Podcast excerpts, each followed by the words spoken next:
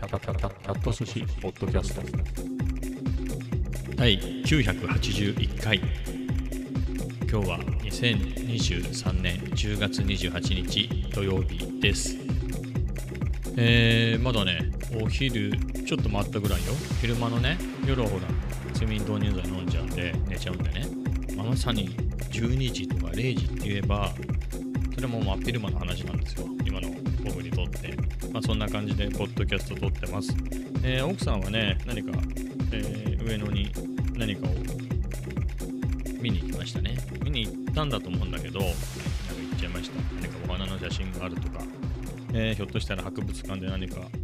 まあ、博物館だからね、何か珍しいものが見れるとか、そういうのなんじゃないかなと思いますけれど、まあ、そういうわけで。で、まあ、よくこの話してるけどね、まあカフェに行くにせよ、この時間ランチタイムで混んでるだろうから、まあ、そこを避けていきたいなってなると、あのー、お家にいようかなと、この時間は。で、まあ掃除もね、それなりに、えっ、ー、と、ほら、昨日2本目買ってね、ツインだ、ツインだよ。ツインになったクイックルハンディ。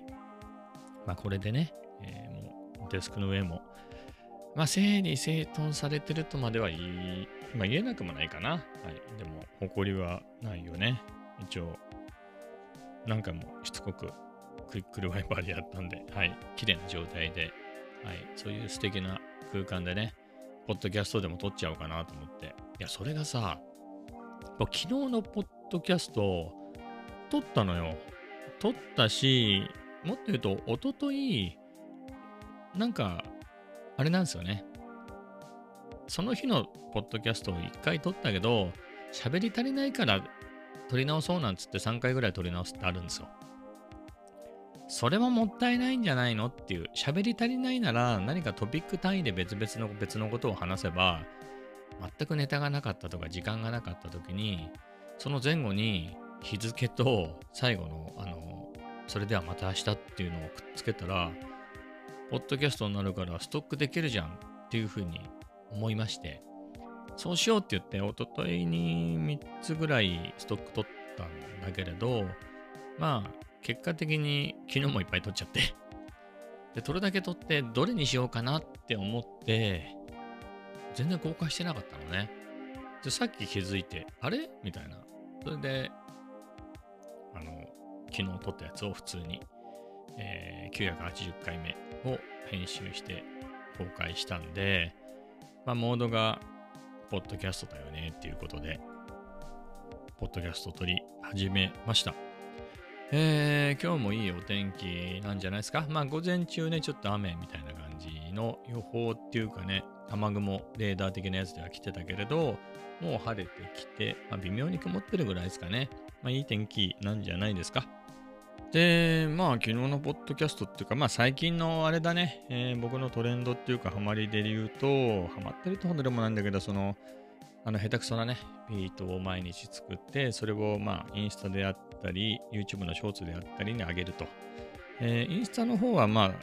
えー、特に変化はないんですけど、えー、YouTube の方は登録者が減るというね、はい。えー、そんな感じですけれど、えー、そういうのをやっていて、まあ大体、あの、せっかく買ったから MPC1 も毎日使い方勉強してんのね。でも、ほら、外で持ち出し図のって SP404 Mark II の方なので、まあ、これを持っていって、まあ、外でね、まあ、パターンシンケーサーで作った音楽を流しながらそれを撮ってるみたいなのが多いんですけど、まあ、昨日もそうだったの。昨日もちょっと家にいる時に MPC ね、いろいろいじってビート作ってたけど、まあ、外に持ち出したのは、まあ、喫茶店行ったね、えー、その時の SP だったんで、SP で、まあ、パターンシーケンスでいろいろ作ってね、まあ、それを取ったんですけど、うん、まあ、いまいちだなっていうことで、えー、だったので、まあ、家に帰って、まあ、MP、まあ、もう今日はいいかなとまあ思ったんだけれど、まあ、せっかくだしっていうことで、まあ、MPC の方で、あのー、作ってね、それを流してみる、流してみて、それを撮ったんだけど、やっぱり、あの、ただ流れてるだけなんだよね。まあ、パターンシーケンサー、パターンシーケンサー、まあそうだね、シーケンサーだから自分で入れたとはいえ、じゃなくて、そのリアルタイムで演奏してる感じの方が、感じっていうかね、パッとやってる方がいいかなと思って、まあ、それやってみようかなと思って、えーやってみたんですね。で、いくと、まああれだね、スプライスから音源取ろうかなっていうことで、スプライスで、まあなんかいくつかね、2つぐらいかな。あのーループ音源をね、えーまあコード進行があるようなやつを、えーダウンロードして、まあこういうのがいいかなと思って、ちょっとそのままやっちゃいますね。間違えた。ま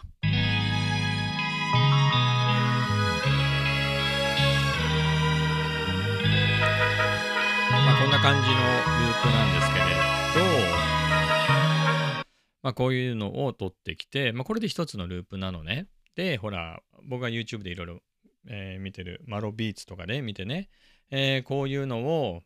まあ、チョップして、こう、並べ替えて演奏するみたいなのが、こう、いいっていうんでね、まあ楽しい。見てても面白げと思ってやってて、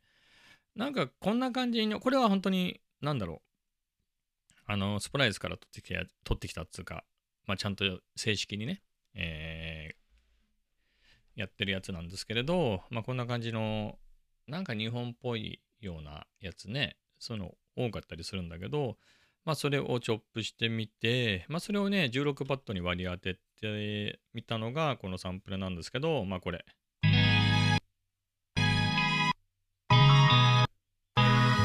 まあみたいなやつね。だからこれをきれいに、みたいにリズムよくいっていけば、ちゃんとさっきのループが再現できるんですけど、まあこれをまあ順番並び替えつつね、やってみようかなっていうんで、まあリズムも、あ、そうだと思って SP もつなげてるし、SP にね、えっ、と、これがね、Apple Loops から取ってきたのか、もともと SP に入ってたサンプルかわかんないですけど、こういうドラムがあってね、まあ、みたいなのがあるんで、じゃあまあこれに合わせて、まあ適当にっていうか、えーやっちゃえばいいかなと思って、まちょっとやってみますけど、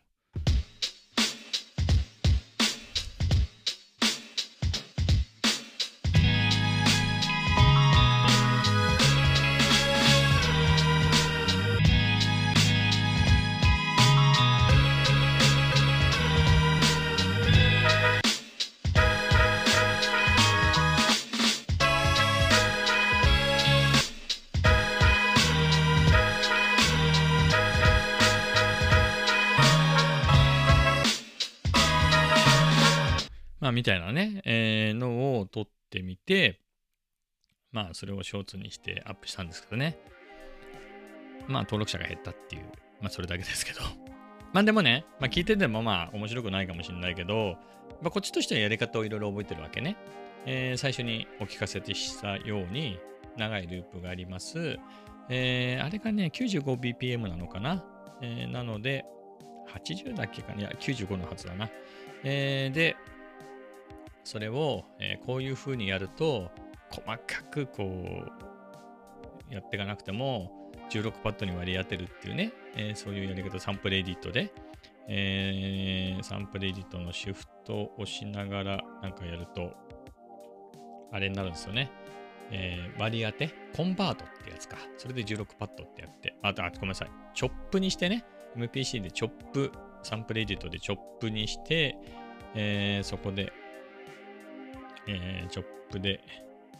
マニュアルスレッショルドとかいろいろあるんですけど、えーそこで16パッドってやっちゃう。リージョンか。リージョンにして、えーやると、もうリズム通り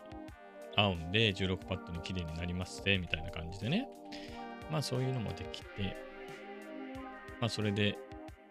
やるといいぜ、みたいなのをね、こう、あのー YouTube で見て、やってみたいなと思ったんだけど、ちょうどいいね、そういう使っていいやつがどれかもわかんないして。まあそれでちょうど、まあスプライスも入ってるんで、まあスプライスでね、いろいろ探してみて、まあこんな感じかなっていうやつが、まあ、ちょうどいいなと思って。マロビーツでよくかかりがちな、あれ、日本のやつの場合もあるけど、なんとなくメキシコとかラテンアメリカの感じなのかな？ななんかよくスペイン語が聞こえるんで、多分なんかそんなサンプルを使ってるんだと思うんですけど、えー、やってるからね、まあなんか雰囲気的にはよろしいかなと思って、ちょっと練習になるでしょ、あ、こんな風にやんだみたいな、えーのができて、それはそれで僕的には楽しかったですね。ちょっと学びの多い一日ではありました。まあこれをね、えっ、と、上の2段ぐらいをね、えー上物のこういうメロディーにしてね、下の2段を MPC でこの、なんつうんですか、あの、ドラムとかね、入れて、リズムにしてね、まあ、それで、それも全部含めて、MPC だけで完結すると、えー見栄えもいいのかなと思いますけどね。まあ、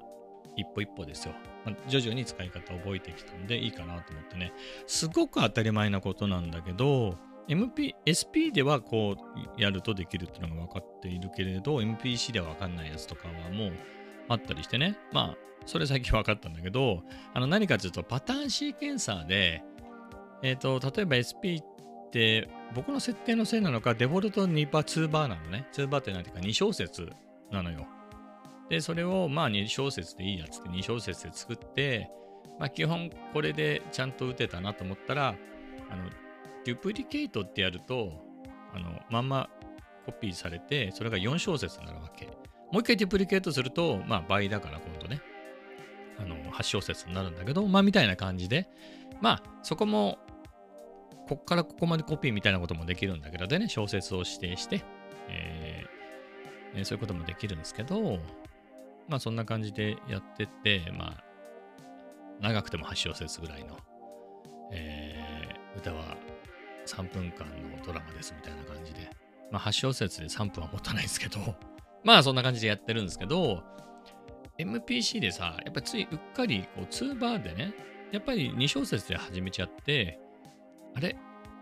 これ4小、一旦よ次4小節に伸ばしたいな、これ一応入れたしみたいな時に、あの、普通に画面でさ、まあ、メインっていうところに戻って、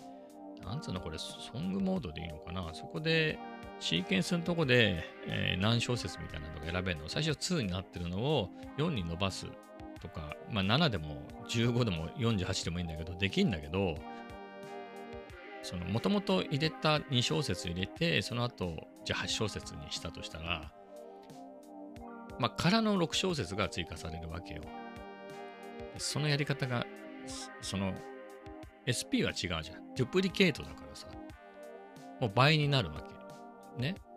こっちは空空空っぽのやつが入っちゃうからさ、それまた入れるの大変じゃんみたいな。まあ、頑張れば、その、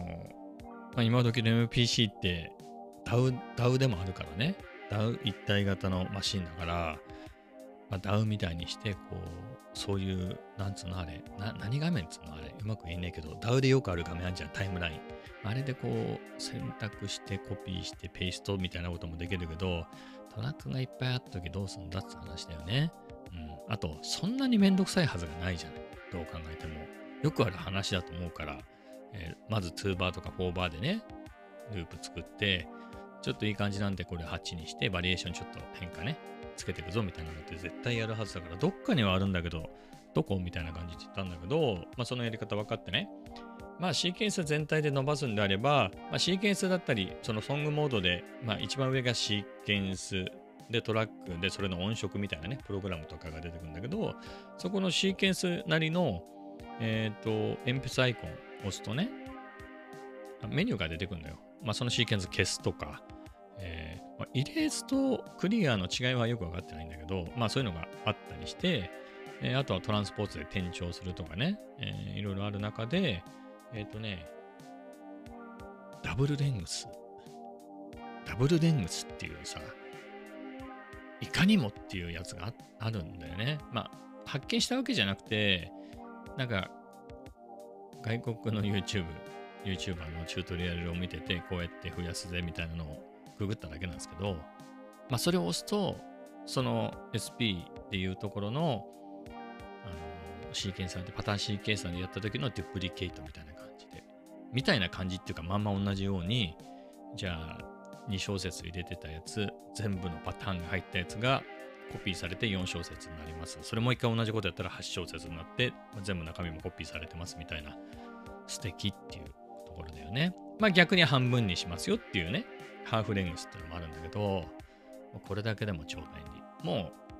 うかなりね、便利度が上がったなっていう。だから急にえー MPC で作るビートが8小節に伸びたっていうね。うん。今までよく分かってなかった。あ、だから最初からよ、あのー間違えないように。だから SP の時には、まあとりあえず2バーで、2バーっていうのは、ごめんね、ちょっとほら、俺、あっち育ちだからさ、あっち育ちだから英語になっちゃうんだけど、2小節 ?2 小節から入れて、まあ、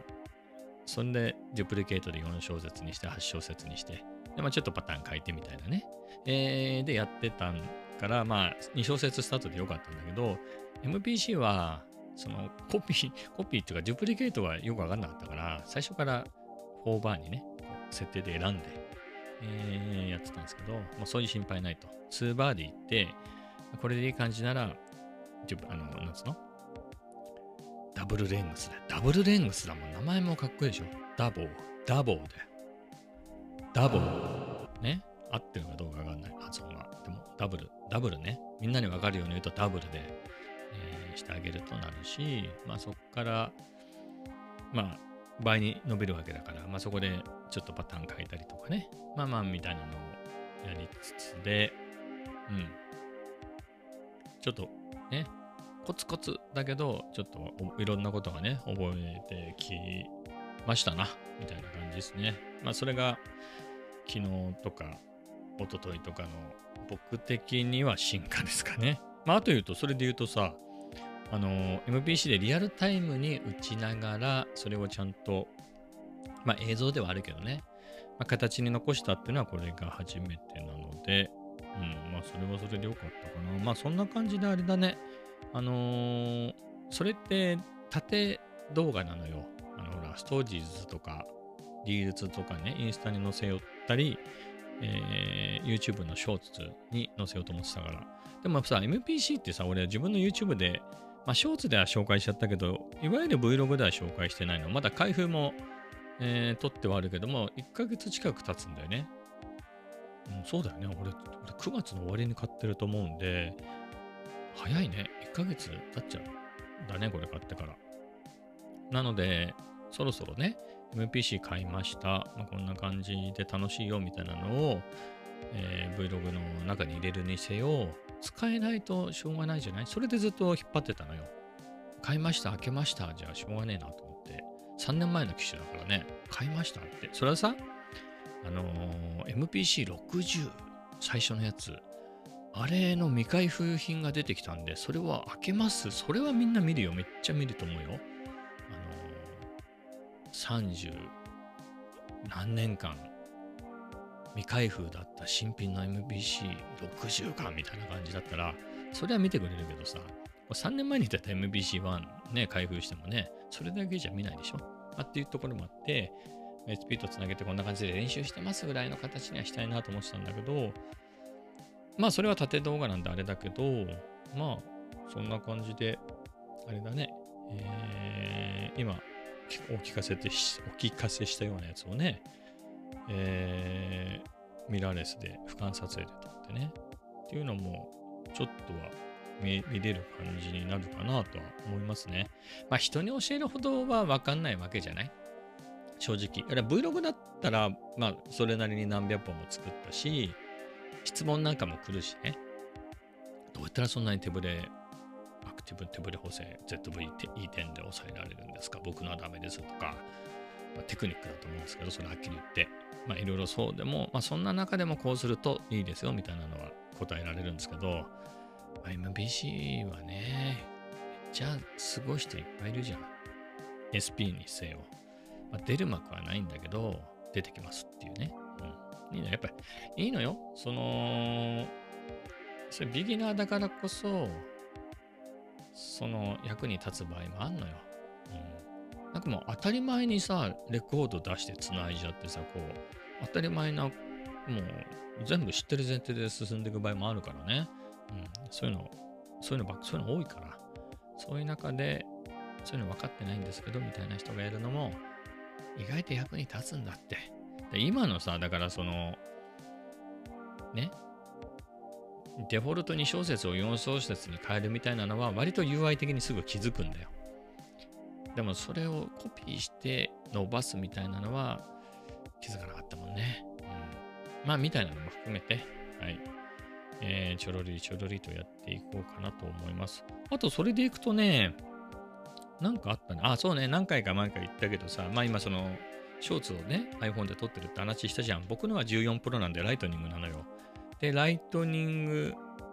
USB カメラアダプターっていう純正のお高い、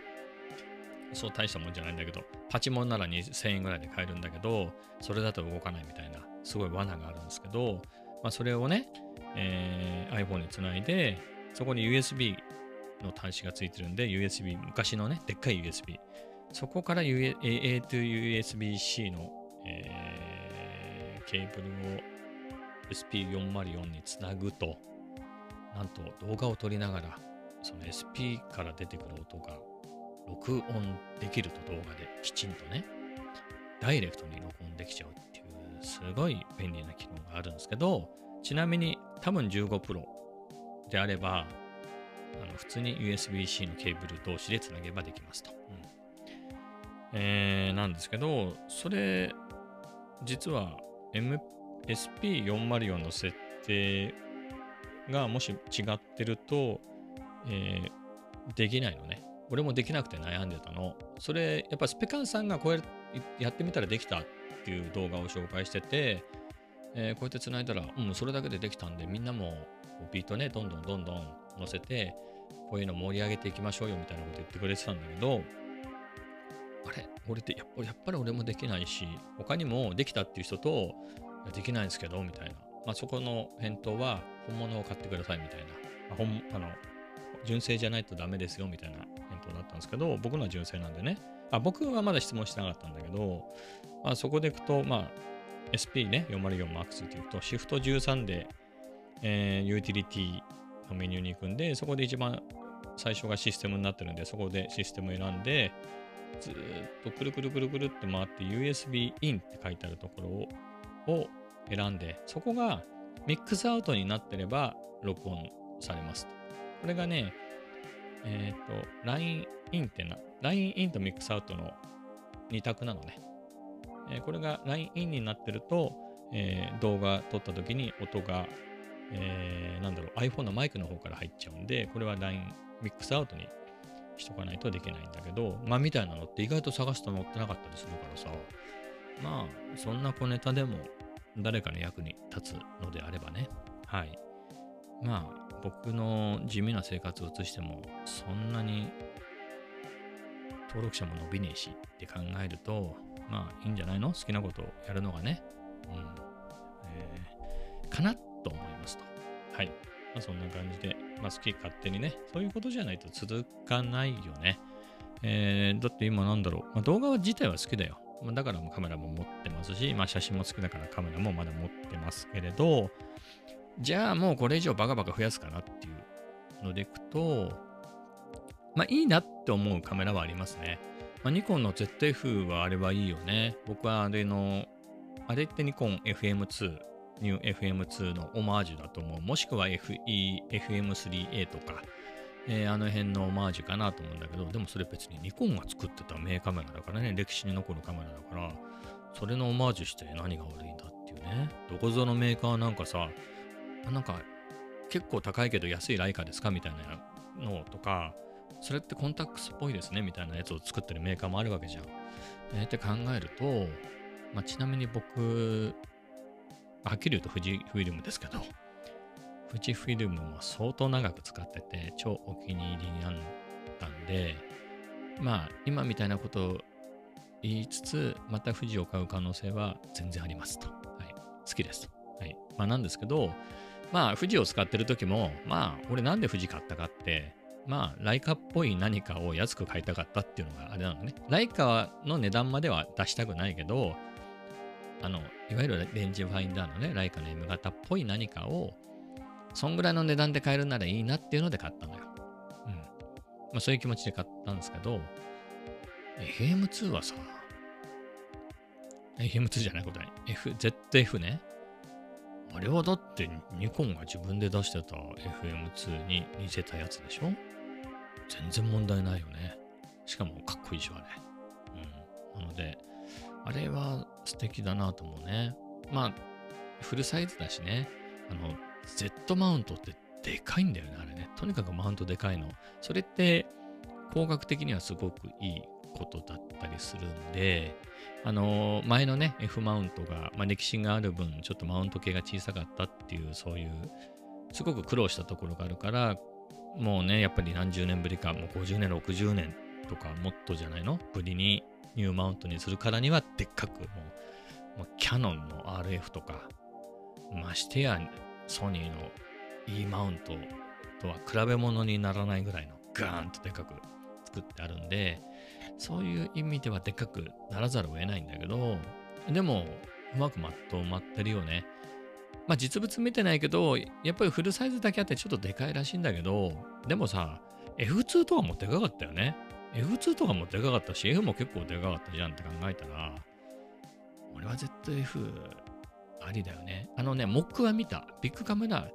柏のビッグカメラに本物が置いてあるわけないでしょと。でもね、空張りのモックアップは置いてあったんだよ。うん。しかも店員さんも見るでしょ？やっぱり、おっさんが F を、F、ZF のところに立ち止まったらさ、超見込み客じゃん。それは間違えてないと思うの。だって俺のこのカメラでさ、全部売ったら余裕で買えるっしょ。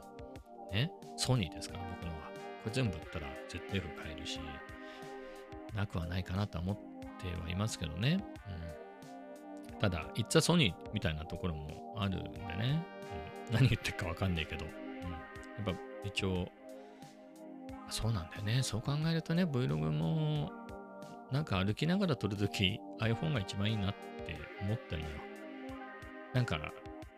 最近ほら、ちょっと銀座行ったとか、実家行ったとかいうときに、一応この α7-4 でも撮るんだけど、絶対さ、iPhone で撮った方が滑らかだし、まあ、どんなレンズをつけるかにもよるけど、すげえ超広角で撮れたりするし、iPhone14 Pro とか15 Pro もね。まあ、こっちで、そもそもそういう、ただ歩いてるのなんてさ、3秒ぐらいしか使わねえから、まあ、別になんかミラーレスである必要あんのみたいな、っていうのがあるんで、って考えると、まあ今時のニコンもオートフォーカスはちゃんとしてるでしょ？しかも ZF なんかは結構 Z8 譲りみたいな Z8 って、まあ、9、まあ、もっと上の9があるんだけどなんかその辺硬いこと言わずに下克上してる感じのところもあってね。ちょっと ZF は俺俺ちょっとちゃんと調べてないけどかなりいけてると思うのよって考えると、別に歩きながら撮って多少こんにゃくが出ても、歩かねえよっていうか、うん、それはスマホで撮ろうよっていう感じになると、もう別に ZF でもいいんじゃねえかみたいな。まあ、全部売って ZF に行って、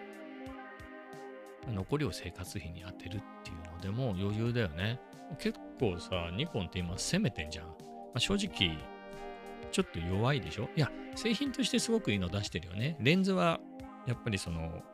Z マウントのレンズってすごいいいレンズいっぱい出してるのは、正直カメラがしょぼい時代からね、しょぼい時代ってのはあれよ。D850 とか、ああいうのはすごい、すごかったじゃん。一眼レフは。ミラーレスになってから正直、おい、どうしたっていう感じだったじゃん。オートフォーカスとかも、やっぱりソニーには遠く及ばずみたいなので、それが2みたいなやつになっても変わらねえみたいな。ね、Z7 とか6とか。まあ最初のはしょうがないよね。キャノンだってさ、なんだっけ、ほら、EOSR。ね。あれもすげえクロップされるし、4K なんか撮ったら1.6倍とかクロップされたよね、4K で撮ったら。みたいなのを考えると、まあそれなりになったのってやっぱり R5 とか R6、まあ特に R6 なんかは R62 までいかないと、みたいなって考えると、まあ、ニコンは Z6、Z7 でもダメで、2になってもあんまりみたいなところだったけど、やっぱり9で頑張ってね、8でも頑張ったよねって中での ZF の頑張りみたいなのがあるので、結構いけるんじゃないかななんて思うんですよね。ところで、おいくら前なんですかね結構僕の周りでは、あの、お買いになった人も結構いるんですけどね。まあ、ニコン ZF40mm の F2 ぐらいついてくるんでしょあれ。いいね。分かってんだよな、あそこな。俺、FM2 にウルトロンの F、まあ、レンズめちゃめちゃ持ってたから別にそれだけじゃないんだけど、まあ、小型で持ちやすいよねで言うと、まあ、え、D700 もそうだったけど、やっぱウルトロンのね、オクトレンダーの 40mmF2 を使ってたり、まあ、あとは純正の 50mmF1.8、パンケーキね、AIS ニッコールの、あれを使ってたりしてたんだけど、まあ、やっぱ 40mm の F2 っていうのは、まあ僕もね、今で言うと20の F2 とか、あ28の F2 とか、え、35の F1.8 を愛用してるんで、何この中間狙ってくると。うん、一本で済まそうよみたいな気持ち伝わってくるじゃない？まで行くとこれ結構どうなの？ちょっと価格こう見ちゃうと。うわ、30万で買えんの？これ。30万っつったらこれアルファ7-4の本体しか買えないからね。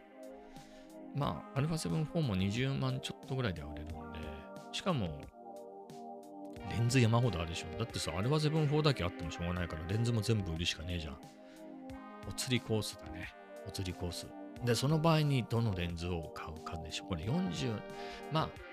もう40の F2 と ZF で完成かもしれないね。うん、完成かもしれない。うん、っていうふうに割り切りでいくと、これは残りは生活費かなみたいなところもありだね。かっこいいよね、こう ZF。うん。はい。かなと思いますけどね。まあでも別に、あ、別にってごめん。ZF には何の問題もないんだけど、まあアルファでもいっかみたいなね。多分結構動画のオートフォーカスはやっぱりアルファ頑張ってんじゃないの？まだ。うん、よくわかんないけど、当たり前に思っちゃってるからね。まあ、全然使えてるし、うん、書い書いてまでね、うん、かなってのはあるけど、でも、まあ今な、どのカメラがって言われたら、やっぱ ZF はいいよね。うん。これ正直 ZF-C を買おうと思ったことがあったの。まあ、何かっていうと、あれか、ほら、タムロン使わないし、みたいな時はね、ずっと言ってるんですけど、タムロン使わないし、まあ、ZV-E10 もあんまり使わないし、なんかこの辺まとめて売ったらっていろいろ見てたときに、買えるなっていう。ZFC のレンズキット買えるな、28の F2.8 のキット買えるなっていうのがあって、まあ、それもありかな、みたいなのは思ったことがあったの。あとは、まあ、マウント揃えるで、でもフルサイズがいいなと思って、α7C もギリ、ギリ買えなくもないなみたいな、その辺のいらないレンズをまとめると、で、フルサイズで揃えるかみたいなことを考えたこともあったんですよね。うん、まあなんですけどね。まあでもこの ZF40 の F2 のレンズキットね、スペシャルエディションっていうんですかね、この 40mmF2。これはいいんじゃない？あの、久しぶりに、もう捨てちゃったんだよね、もったいない。あの、革のさ、おしゃれなやつ。あの、カメラ女子とかさ、そういうおしゃれ系のフィルムカメラ雑誌がまだ2000年代ね、結構あった頃に、俺も張り切って、その当時有名だったメーカーで細身でさ、すげえ長い斜め掛けできるストラップ、日本買ったんだけど、あもったいなかったね。捨てちゃったらもう使わねえだろうと思って。うん、あれ似合うね。うん。いや、でも、ZF はすごくいいんじゃないでしょうか。まあ、あともう一個言うと、うーん、なんだろうな。DJI Pocket 3は良さげだよね。まあ、大きくなってるっつってもさ、俺は α7-4 を持ち歩いてるからね。に比べたら小さいじゃない？で、あのー、まあ、最近はこんだけベラベラ喋っといてなんですけど、あんまりそのマイクとか持ち歩いて、その Vlog で外で喋るのかなっていうのを思ってるから、まあ、あれで1インチになってね、夜も綺麗だよね。やっぱジンバルじゃない。だからアクションカムっつっても、ジンバルだからね、ジンバル付きのアクションカムだから、やっぱり1インチの普通のアクション、まあ、なんつうの、おず、なんだっけ、ほら、インスタ360の1インチのやつ、ライカレンズの、と比べてもやっぱりジンバルだからね、やっぱそこ滑らかで、結構これあれだよね、あ、まあ、ありだよねっていうぐらいの。だってそうでしょ。i なんか歩きながらのは iPhone でいいかなって言ってるぐらいだから、あのポケット3なんかすごくうん、10万ぐらいするけど、あの、Z F40mm レンズキットは30万するからね。って考えるとこれ、ブログこれでいいんじゃねえかみたいなのはもうね、外、あれいつも持ってけるし、きっと USB-C で繋がっちゃうと思うんだよ。この俺の SP404M2 と。もうそれで音も取れるし、なんかハッピーかなみたいなのはちょっと思ってますね。これあれ立つんでしょあれ。そのクリエイターコンボ的なやつ買うと、三脚みたいになる足みたいなのもついてくると思うの。ワイヤレスマイクだけじゃなくて。で考えると、まあ、ZV-10 ね、あの、使ってねえな、ZV-10 だと。ZV-10 ってさ、俺 ZV-10 だけじゃないの。11mm も持ってるから、合わせるとギリ、俺下取り出したらトントンじゃないの ?ZV-10 と、のレンズキットと 11mm で。で、タムロンも下取りに出したら、これ生活費だから。で、それもありかな、みたいなのは思うけどね。まあでもそこまでカメラになんかかけなくてもいいかなっていうのはありますね。全部まとめて ZF みたいなのは、まあ、見た目抜群にかっこいいからありかなっていうのはあるけど、でもただ ZFC の問題はさ、やっぱこれカメラあるあるなんだけど、あの、α7 とかにでは起きない現象なんだけど、富士とか、まあライカは言うまでもなく、富士ぐらいでもよく出てきてしまう現象なんだけど、ああいうかっこいいカメラは、そのカメラを撮るカメラが必要になるっていう、こういうなんかパラドックスみたいなのがあるんで、ソニー全部売って ZF を買っちゃうと、ZF をかっこよく撮る、せめて APS-C のカメラが必要になるっていう謎の現象が起きちゃうんだって。だから、金かかっちゃうんだよね。これは難しい問題だね。うん。よく考えないとけないかなと思う。ただ、いや、僕本当に褒めてるのはね、あの、ま、いろいろサポート、あのサポートどうなってんだ、このメーカーみたいなのは、今でもちょっと腹の虫が収まらないので、ちょっと買うっていう勇気はちょっとないんだけど、初級浮上掴んだ時のあのメーカー超怖いからな、みたいな。まあ、マップカメラさんから買って、マップカメラさんと話をつけるっていうのが一番安全ではありますけどね。まあそうしようかな。もしくは Amazon ね。うん。Amazon 経由とかそういう風にすれば安全かなと思うんですけど、まあソニーも、うん、まあその、なんつうの？全然、まあ、クラシックに振ってないところが、まあ僕はアルファの気に入ってるところだったりもするし、やっぱり尊敬するエナメルさんも α7R 初代ね、えー使ってる。まあ、つってもね、あの方はメインが大判、大判、中盤じゃねえよ。大判ね。大判のあの、あの、歴史、ほら、坂本龍馬とか撮るタイプのすごい、なんかあるでしょ？あの黒いやつをかぶって撮るさ。ああいうのだから、あっちが専門だから、あれですけど、一応サブではね、アルファ7 r 使ってらっしゃるんで、やっぱ俺とエナメ尊敬するエナメルさんを結びつけるものといえば、アルファっていうね。うんそう考えると、そうそう、α7C じゃねえや、4ね。名前間違えてますけど、取り替えてる場合でもねえかなっていうのはありますけどね。まあ、不満はないんでね、α7-4 に。いや、これにいちいち不満あるのって何それって感じだよね。まあ、人によってはね、チルトの方が取りやすいから、あの、このバリアングルであることが気に入らないっていう人もいるだろうし、えー3300万画素が物足りないっていう人もいれば、もっと画素を減らして高感度がっていう人もいるだろうしね。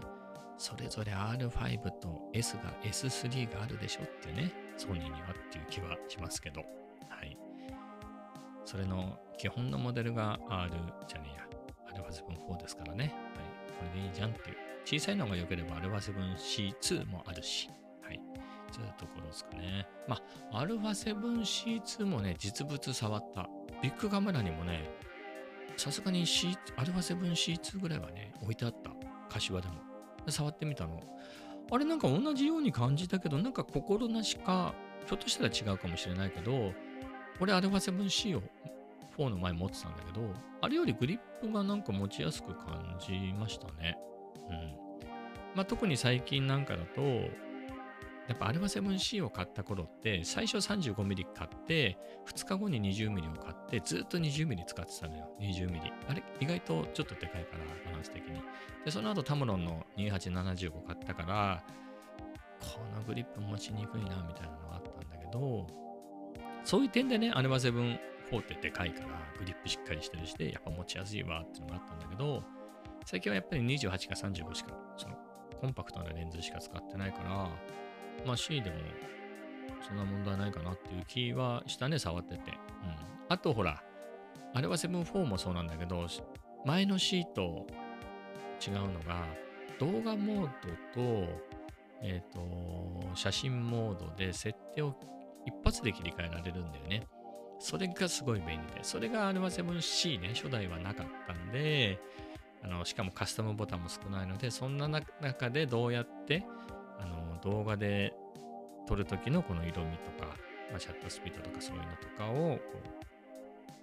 どうややっていくかみたいな。だ動画の場合だったらさ、まあ、50分の1秒とかさ、外だったら100分の1秒とかで撮ってるけどさ、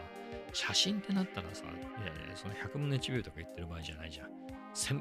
っ昼間だったら1000分の1秒とかで撮ったりするじゃん。もうまあ、みたいな差があるわけよ。それが忙しかったりするんで、それをカスタム設定でね、カスタムの123にはこれを割り当ててみたいなのをそういうのを駆使してなんとか言ってたんだけど、まあ、ボタンが少ないのも相変わらずだけどフロントにダイヤルが増えたりね。あとはその動画と写真の設定が一発で切り替えられる α7-4 とかのタイプになったんで、まあ、そういうところは前の C とかに比べてねすごく良くなってるし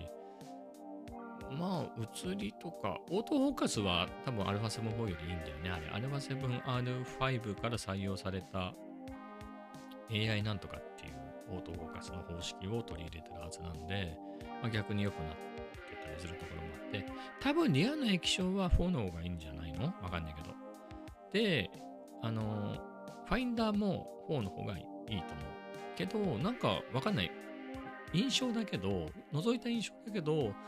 なんか、あれは 7C の時よりあれは 7C2 の方がファインダーは見やすかったような気がするね。まだ見る気になるかなっていうようなファインダーだったんで、だいぶいいんじゃないかなと思いますけど、まあなんだかんだ言って、使うときある程度の大きさがあった方がね、持ちやすいので、まあそう考えると、まあ4でいいかなみたいなとこですかね。うん。まあそこまで小さくしたからっていうか、別にっていうところですかね。まあでも、ZFC は、ZFC、まあ FC も格好はもちろんいいけどね、ZF にフルサイズって出て、40mm の F2 っていうね、フルサイズのレンズ持てて、これ種類出たらちょっと困っちゃうね。40だけにしてって感じね。まあ28の F2.8 だよね。まああれもあるけど、この2本あったら楽しいね。広角、やっぱり28俺28の F2 愛用してるけど、ああいうのでさ、バチバチね、街切り取って。まあ、欲を出せばね、50の F1.8 のそんなに高くないやつの、その AI ニッコール風のね、デザインのやつ、これは出してくれるんじゃねえの、ニコンはとは思うんだけど、ねえでもそういう伝統的なね、50のも欲しいなというのはあるけどね。うん。まあ、キリがないよね、そういうこと言ったらね。まあ、85も出せとかさ、えー、そういうことになっちゃうから、あれだけど、でも、なんだろうな。今でこそななんだろう。動画で言うと、まあ、写真の時もそうだったけどでもフィルムでさまあそれこそ自分がやってた時まあもちろん俺何十本も AI にこれ持ってたけどなんか50の1.8とか40の F2 があればそれでよくてただ暗くなるとさちょっと ISO100 のポジとか入れてたらもう終わりじゃん、もう。ちょっと暗くなってきたら。なので50の1.2があるとありがてえみたいなのがあったんですけど、まあ、そう考えると、今のなんてもう、そりゃ ZF の世代だよ。あれは7-4もそうだけど、ZF ぐらいの世代のね、カメラになったら、そんな、ISO なんて10万いくつとかまでいくし、普通に1万2000いくつだったら綺麗に撮れるでしょね、しかも F2 だから、全然もう40の F2 だけでいいよね。ちゅうのは思うね。うん。まあ、それと、まあ、40の F2 で全然良くて、それのセットだけで全然いらなくて、まあ安いし28も1本持っとくかみたいな感じで、まあちょうどいいんじゃないのかなって気はするね。うん。だから楽しめるんじゃないのかな。そんな、うん、でっかいレンズとかもいらなくて。まあこれがでまあこれ以上ね、変にレンズがでかくなっちゃうよりは、もう40と28で楽しんでもらったらよろしいんじゃないかなっていうのは思いますね。いいカメラなんじゃないの？すごい。うん。まあ実物、でも絶対欲しいも俺全然質感良かったよ。まあ絶対欲しいってかなりね値段頑張ってるところもあったから、まあそれを悪く見ればチープなところもあるけど、でもやっぱりあの値段で出したっていうのはすごくて、まあいずれにせよね、本当のさ、FM2 って、まあ F3、まああの時代で言うと F3 なんかに比べたらね、そうは言っても、なんつうのグレードは下じゃないそれでも鉄の塊だからね。鉄金属の塊でしかないから、まあ露出系ぐらいはついてたからね。その程度の電子部品はあったけど、まあ F3 なんかに比べるとね、えー、あれだけど、まあ、ZF まで来るとね、中身は電子部品なんで、昔のその鉄の塊ではないんで、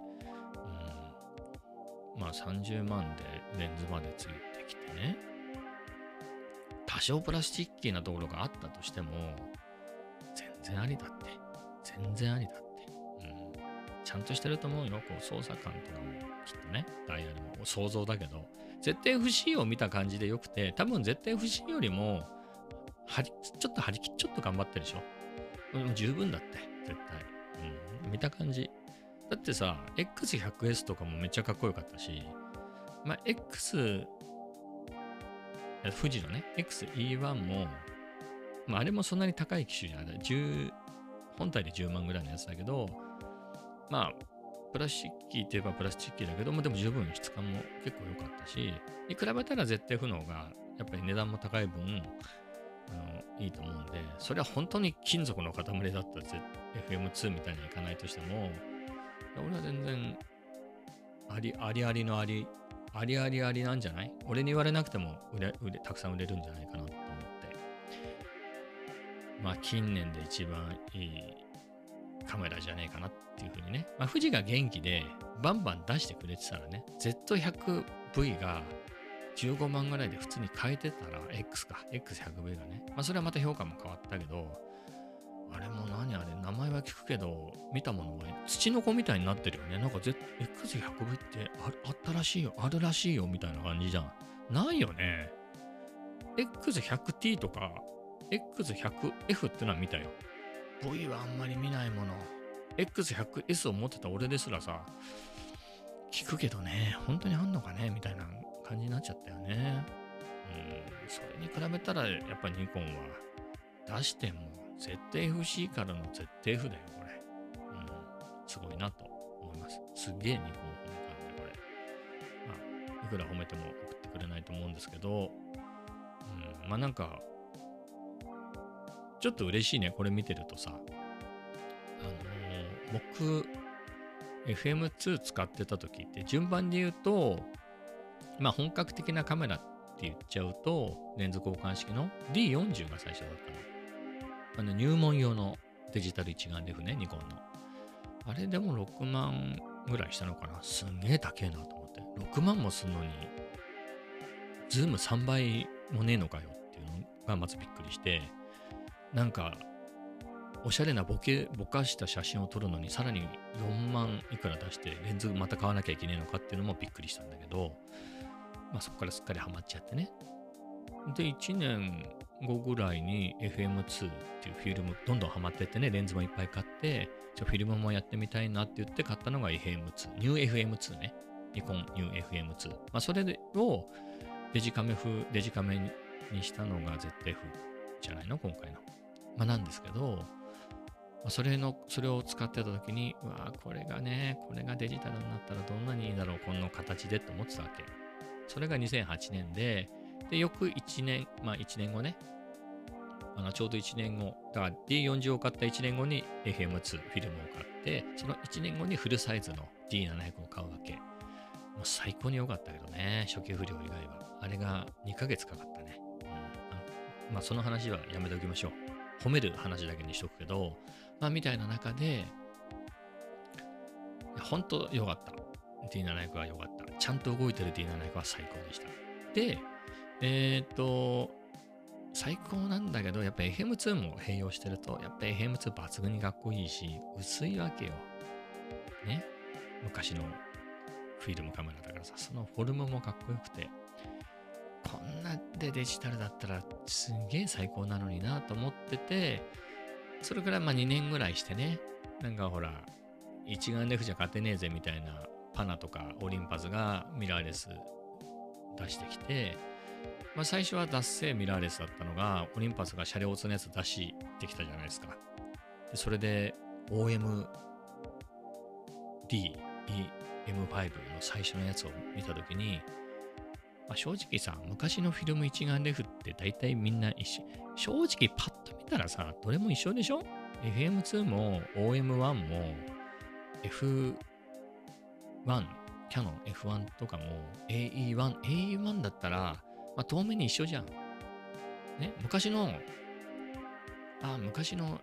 フィルムのマニュアルフォーカスのカメラだよねっていう形してんじゃん。これ OEM でさ、ここオリンパスじゃなくてニコンってつけて、それでなんか AI ニコール風のレンズつけてくれたら俺もそれでいいのになと思ってたわけ。それでしょもうこれ、それどころじゃないよね。こっちフルサイズだからね。フルサイズ。うん。しかもマウント一番でっけえみたいな。それつけてきてるから、やっぱ ZF すげえなって。よかったねっていうところだね。これ、すごいの出たなっていう。まあそういうちょっと思いもあるから、なんだろう、もういろんな就活的には、歩きながらは iPhone で撮るんだから、まあ別に全部売って ZF40mmF2 カッコ SE レンズキットで残りは生活費っていうのも、まなくはないかなみたいなのはちょっとだけ思うけどね。まあ、ただ MPC の使い方もっと覚えなきゃいけないんで、まあこの辺にしますけど、まあでもそれ ZF すごいね。コングラチュレーションズって感じですね。すげえの出たなっていう。はい。もう早速ね、仲間で買った人もいて、なんか、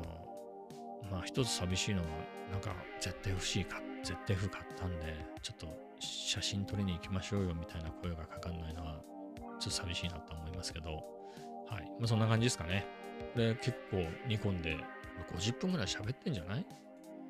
来た、50分超えだよ、これ。MBC と ZFC でね。タイトル悩むね。ほとんどニコンの話してるもんね。まあ、タイトル考えるのはまた今度にして、ZF すげえなっていうのを。これはあれだね。変な声で言うとあれだから普通にエコーで。ニコン ZF。いいね。はい。では、また明日。